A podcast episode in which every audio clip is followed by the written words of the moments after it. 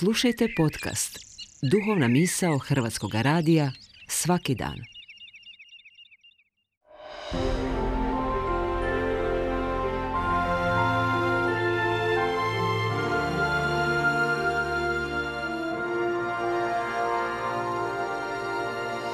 Duhovna misao. Urednica je Blaženka Jančić.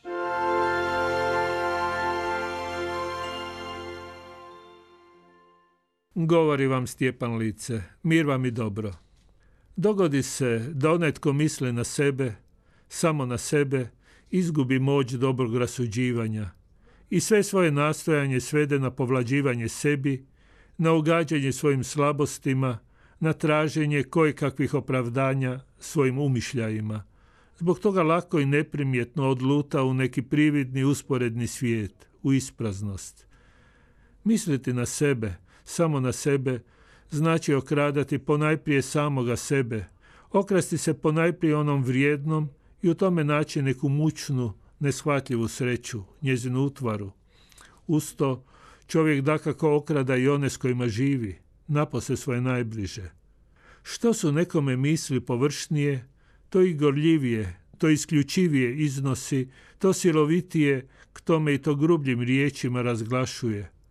Što je manje uključen u život, što se manje trudi dati svoj istinski doprinos, to više napada koga god stigne kako bi ih obalovažio, kako bi opravdao svoju nepokretnost, svoj nemar za ičije potrebe. Samo onaj, tko misli na druge, može živjeti u stvarnom svijetu. Njegove misli mogu imati zdrav smjer kretanja, nalaziti svoj put, pokrenuti i provoditi najraznovrsnije aktivnosti za dobrobit drugih, sve od najjednostavnijih čina do izrazito zahtjevnih pothvata. Onaj tko istinski misli na druge, najčešće manje misli na sebe. Ne trudi se predstavljati savršenim, nego nastoji pronaći prave pristupe, svjestan da pritom i nejednom može pogriješiti – jer mu je stalo do drugih, on ustrebali uvijek iznova i nakon ponovljenih razočaranja ulaže sve svoje snage s povjerenjem da će uspjeti, da će moći poslužiti.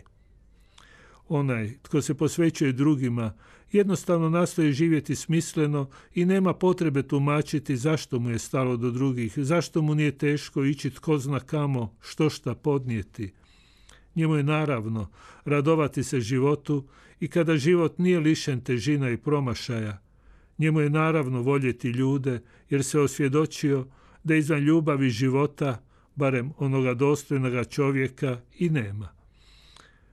Tko je osjetljiv za potrebe drugih, nije sklon za okupljati se koještarijama, živjeti suženog pogleda i različitim isključivostima obezvređivati druge i opravdavati sebe.